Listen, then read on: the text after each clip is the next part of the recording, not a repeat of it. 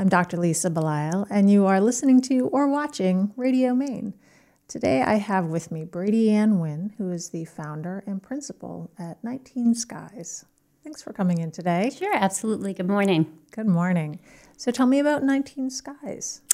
Um, so 19 Skies, we're a design firm. Um, we started uh, during the pandemic in 2020 um, in Bath, Maine. We started small, renovated part of the barn attached to our property, and started it for a one person business and have been growing ever since. Why 19 Skies? So that's a little bit of an homage to um, to COVID nineteen. Um, that a reminder that out of every situation, whether it's the worst situation we could possibly imagine, good things always come.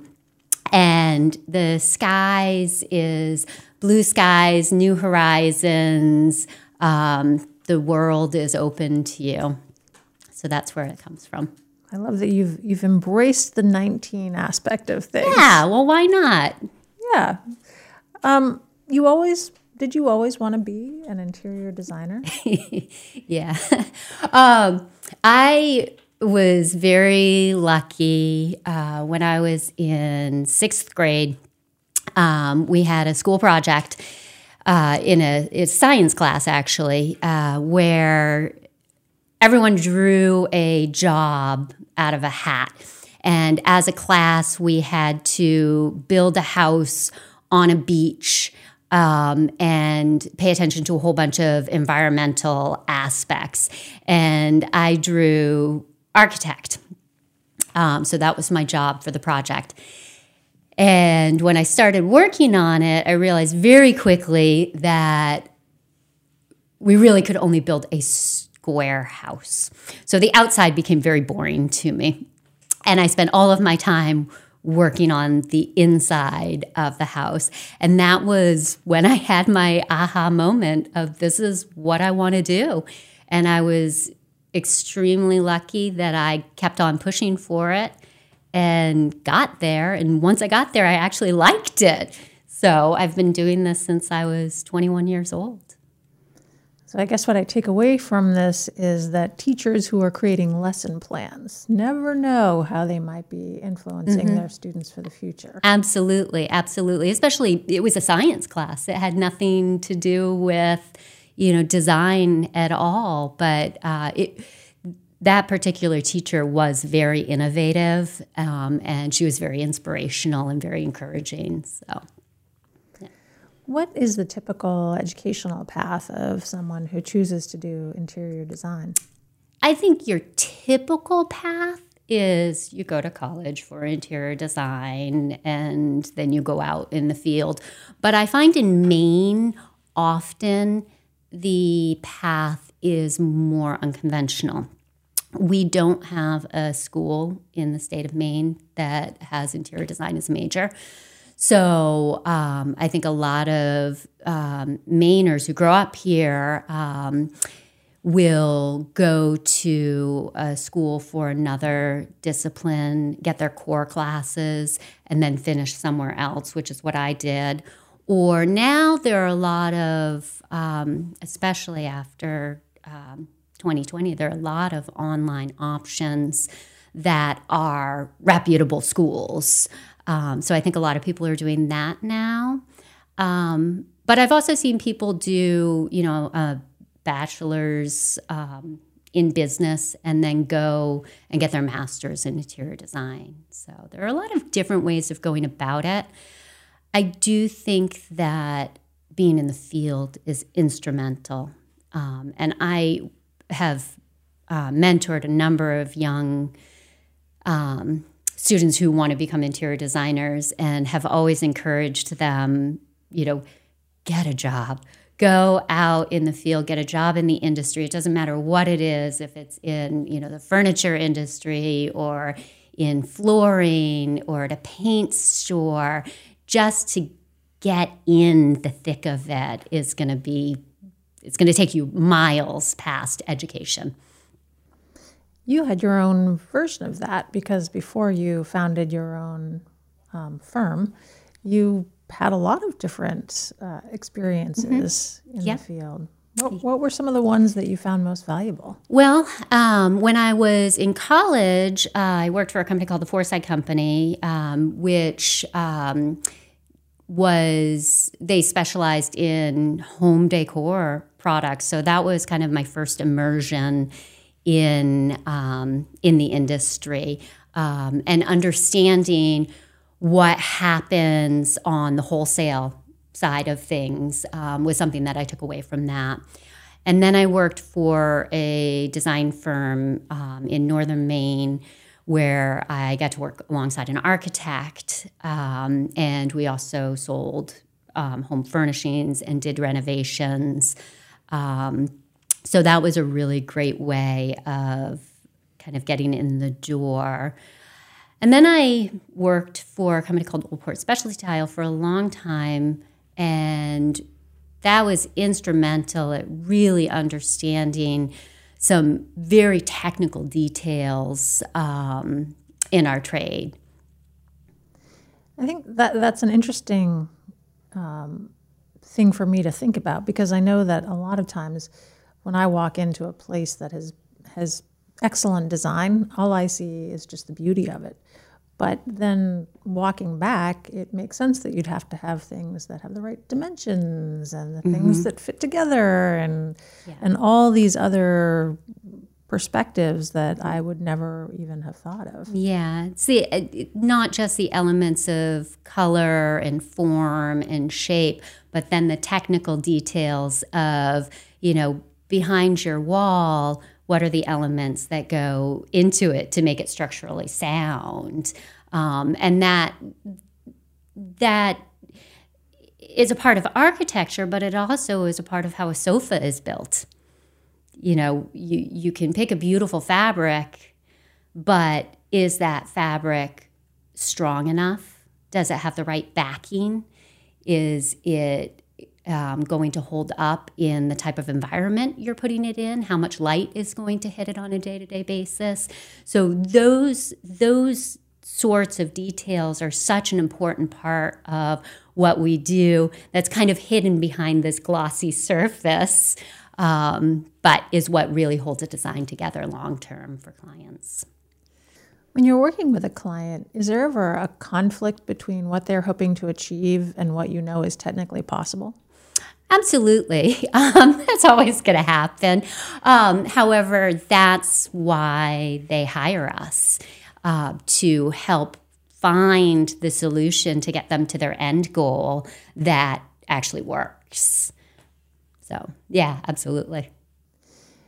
Now, I know that art is, it's probably not related to the technical side of things, but certainly more related to the form, the color, the feel.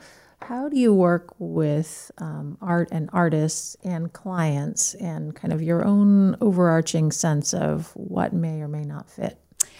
Um, a lot of times, if we're asked to help with selecting art for for a home, we usually will um, go to galleries, select different pieces that work within. Um, with the colors and the shapes and the style that we're working with.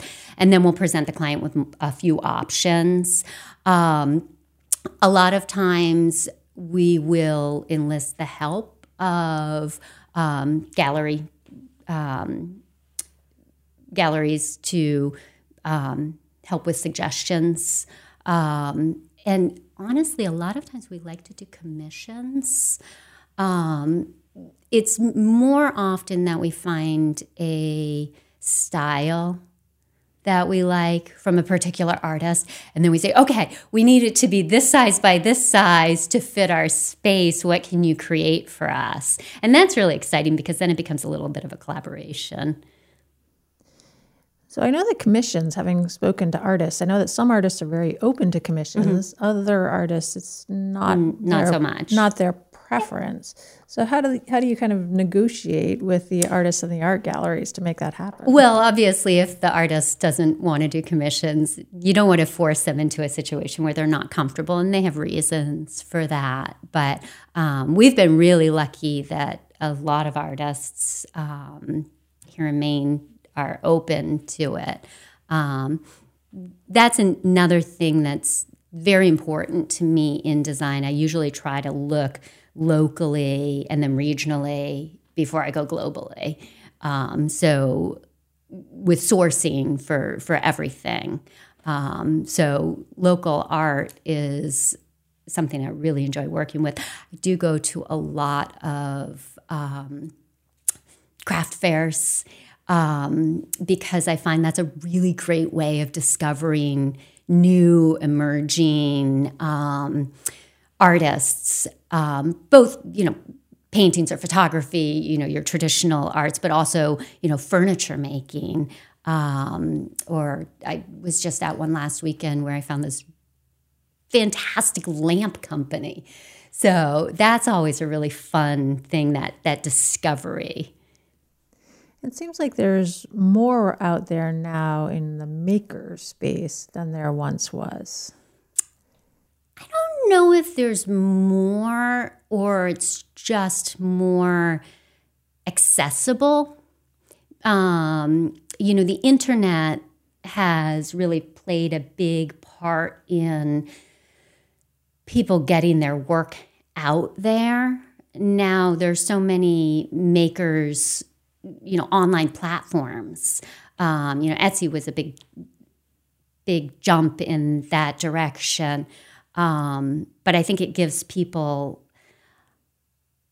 much more of a platform to be able to get their work to a wider audience um, and more exposure than just going to you know five craft shows a year or um, you know, friends and family type networking. So it's always been there. It's I think it's always been there. We now yeah. know about it more. Yeah. And I think also we are now looking at crafts a different way than we maybe used to. It used to be that, you know, everybody had, you know, you had a homestead and, you, you know, you quilted or knitted or did a needlepoint and it was just what you did. Or you built furniture because you needed a chair in your house. And now it's become much more appreciated because I think less people have those skills. Yeah, I mean, you're raising an interesting idea, and and that is actually the, the value of craft, and that mm-hmm. I think there's been some sensitivity in the past to people who are artists who are engaged in what many people would call craft mm-hmm. because craft sometimes has been a derogatory term. Yes. Yeah. Absolutely. Um, I personally look at them all as art forms. You you have to have creativity to to do any of those things. You have to have imagination. You have to have curiosity. That's art. You know, you're looking at color and form and shape and function that's art. Well, and to be clear, I agree, and and I've never seen craft as a as any lesser or mm. more than what we call art. And I was actually surprised to learn that that this was actually a thing mm. that caused some people some great frustration mm-hmm. at times. Well, uh, design in general didn't used to be considered an art form. You know, you had your classic arts, painting, sculpture, you know, and and anything that was kind of attached to the design um, word was not art. So graphic design, architecture, interior design, those were they were professions, not not artistry, which is kind of interesting. Why do you think that was? I don't know. That's a good it's a good question. It's definitely something to ponder. Um, I think it maybe is similar to um, to the whole crafts thing that it's it just wasn't thought of the same way. Well, I, the reason that I ask this is that I I know that um, making things more approachable and more attainable and more livable is very important to Mm-hmm. actually getting things like art into the home. Yes. And it's art broadly defined. You know, Yes. whether it's a Yeah. macrame plant hanger or whether it's, you know, an Eric Hopkins watercolor, for example. Well, from an interior design perspective, I always think of a room similar to, say, a painting. You have to have balance. You have to have a place where your eye enters the piece and exits the piece. You need a spot for your eye to move, a spot for your eye to pause. Um, you have to have form and interest all of the same elements that go into any painting should theoretically be in any good piece of design or good piece of crafts. It's all the same. So, similar to what you're describing, when I've spoken with artists, there's a sense, and I'll say now, let's say visual artists and specifically painters that Okay. I've spoken mm-hmm. with. And there's a sense of balance and having all the elements right. And when they actually get to the place where they think, okay, now it's done. Do you have that same? Absolutely. Absolutely. And and and also the spot where you stop and pause because you know it's not quite done, but you're not sure what the element is that it needs yet to to complete it. Um, and that's where you, for me, and I know you're a runner, so you'll appreciate this. Uh, that's my thinking space. So, you know, I will, it's not unusual to say, I need to walk away from this for a little bit. And then I'll go out on a run, and my mind will just start doing its own thing. And oftentimes that's where I find my piece that finishes whatever it is that's still still open. Yes, I, I absolutely do the same thing. Although my art currently is more in um, in the medical field, and my artistry, I guess, is uh, kind of creating and maintaining teams. So I go out for a run, and I'm kind of problem solving around um, what is the missing element of the team that we need to either bring in or kind of create more potential around. So that's why I love the broader definition of art because in my mind, it's really any creative process. Creative process, yeah. That makes a lot of sense. Where did you grow up? I grew up in a tiny little town called Temple, um, which is next to Farmington, um, and on a farm, uh, very rural. We there wasn't even a gas station in the town, so And where in where? What's the high school in Maine that's associated with? Uh, that's Mount Blue. Yeah. Which at the time, um, there had it had a fantastic art department. And there was a very, very talented artist um, named Roger Bazalian who ran the department and was a huge influence on so many kids um, and encouraging them to go into the arts. And I can't even tell you how many people I went to high school with who are now practicing artists in one form or another, whether they're uh, glass blowers or painters or like me, designer. Um, and he's he was very influential for a lot of people, and I can't say enough about him. So that's, a, that's another really wonderful kind of, um, I guess, shout out to the educational field. Yes. That here you are in Yes. Mm-hmm. rural Maine in a very tiny town going to what's probably a relatively small high school, and you have that one influential figure Mm-hmm. Yeah. who kind of opens a space. that I was very, very lucky to to have him as a part of my education. Um, he really encouraged me. Um, I actually ended up skipping my senior year of high school because I I was so driven to do what I wanted to do, and I had a lot of um, teachers say, "No, you shouldn't do that. You need this experience." And he really encouraged me. In fact, he um, put me um, in for an art scholarship without telling me about it, um, which was really sweet and quite um, quite thoughtful, considering I was a junior, not a senior who who was graduating. So, So is that when you went to the Maine College of Art? yes, yeah. And What was that like? Because that's in Portland. That's probably kind of big city for somebody who's from Temple, Maine. Yeah. Well, so that was actually a big part of the reason why I went there and I didn't go out of state. Um, I I was only I turned 17 I think 3 days after I graduated from high school so I was very young and I wasn't quite ready to go that far from home. So Portland was kind of a good um, in between. The challenge of uh, Maine College of Art at, at the time was um, it was very much a classical arts college, um, and and that's changed now. Um, they've gotten a lot more diverse, but I I did have a, f- a few instances where I was told that what I wanted to do was not art.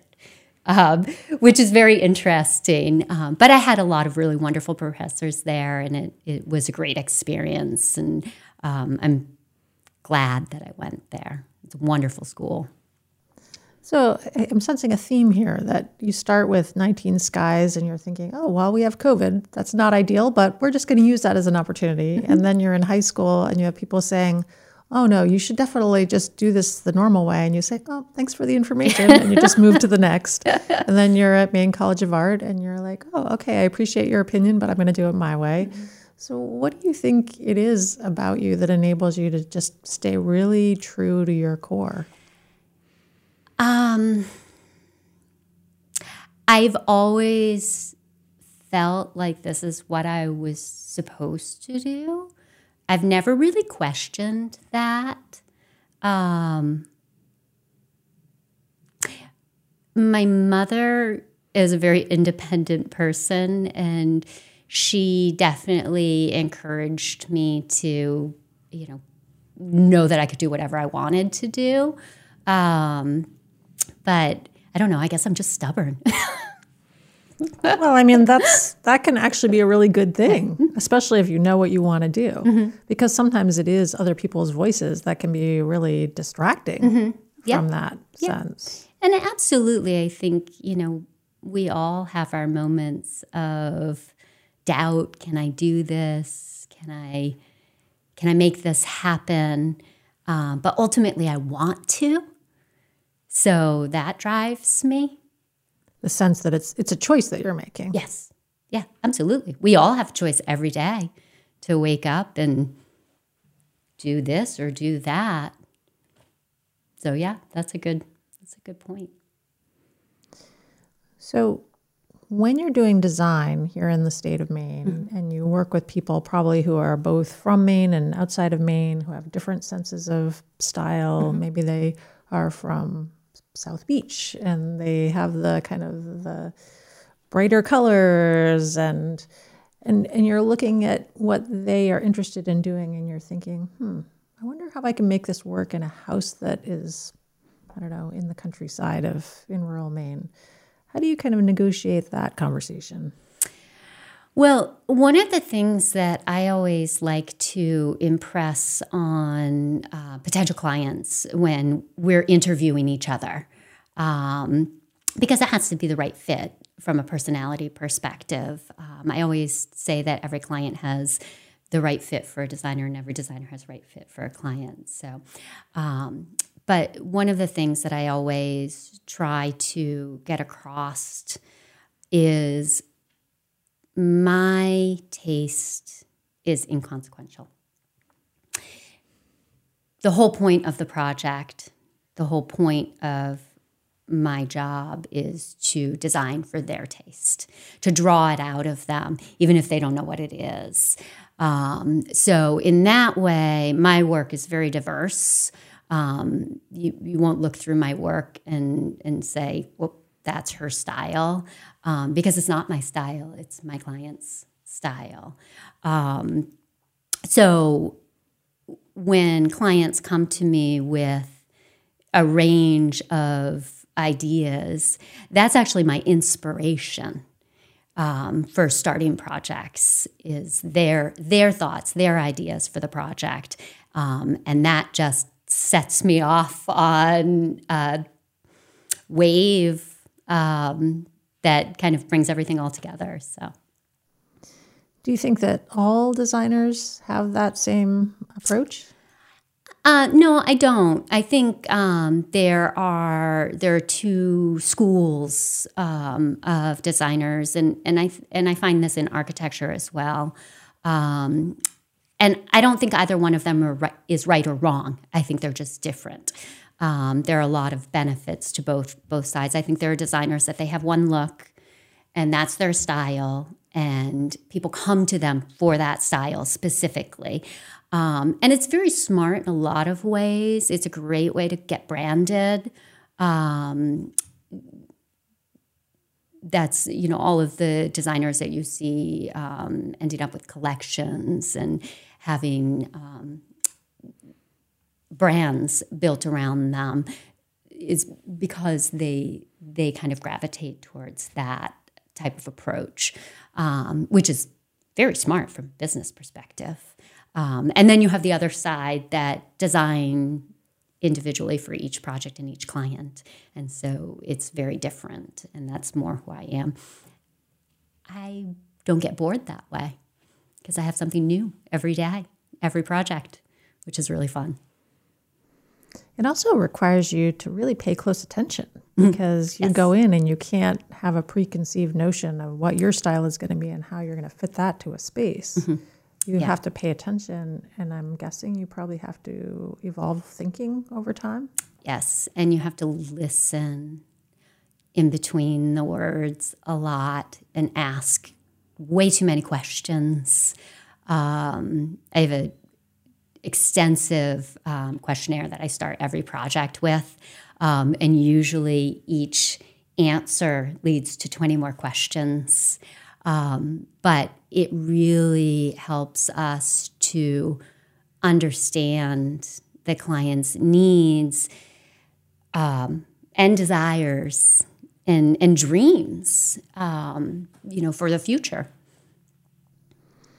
I'm always interested um, in finding out how people who do design or architecture or even real estate work with couples and families because I I know that in my case with my husband, he and I are not lockstep in the way that we approach our taste.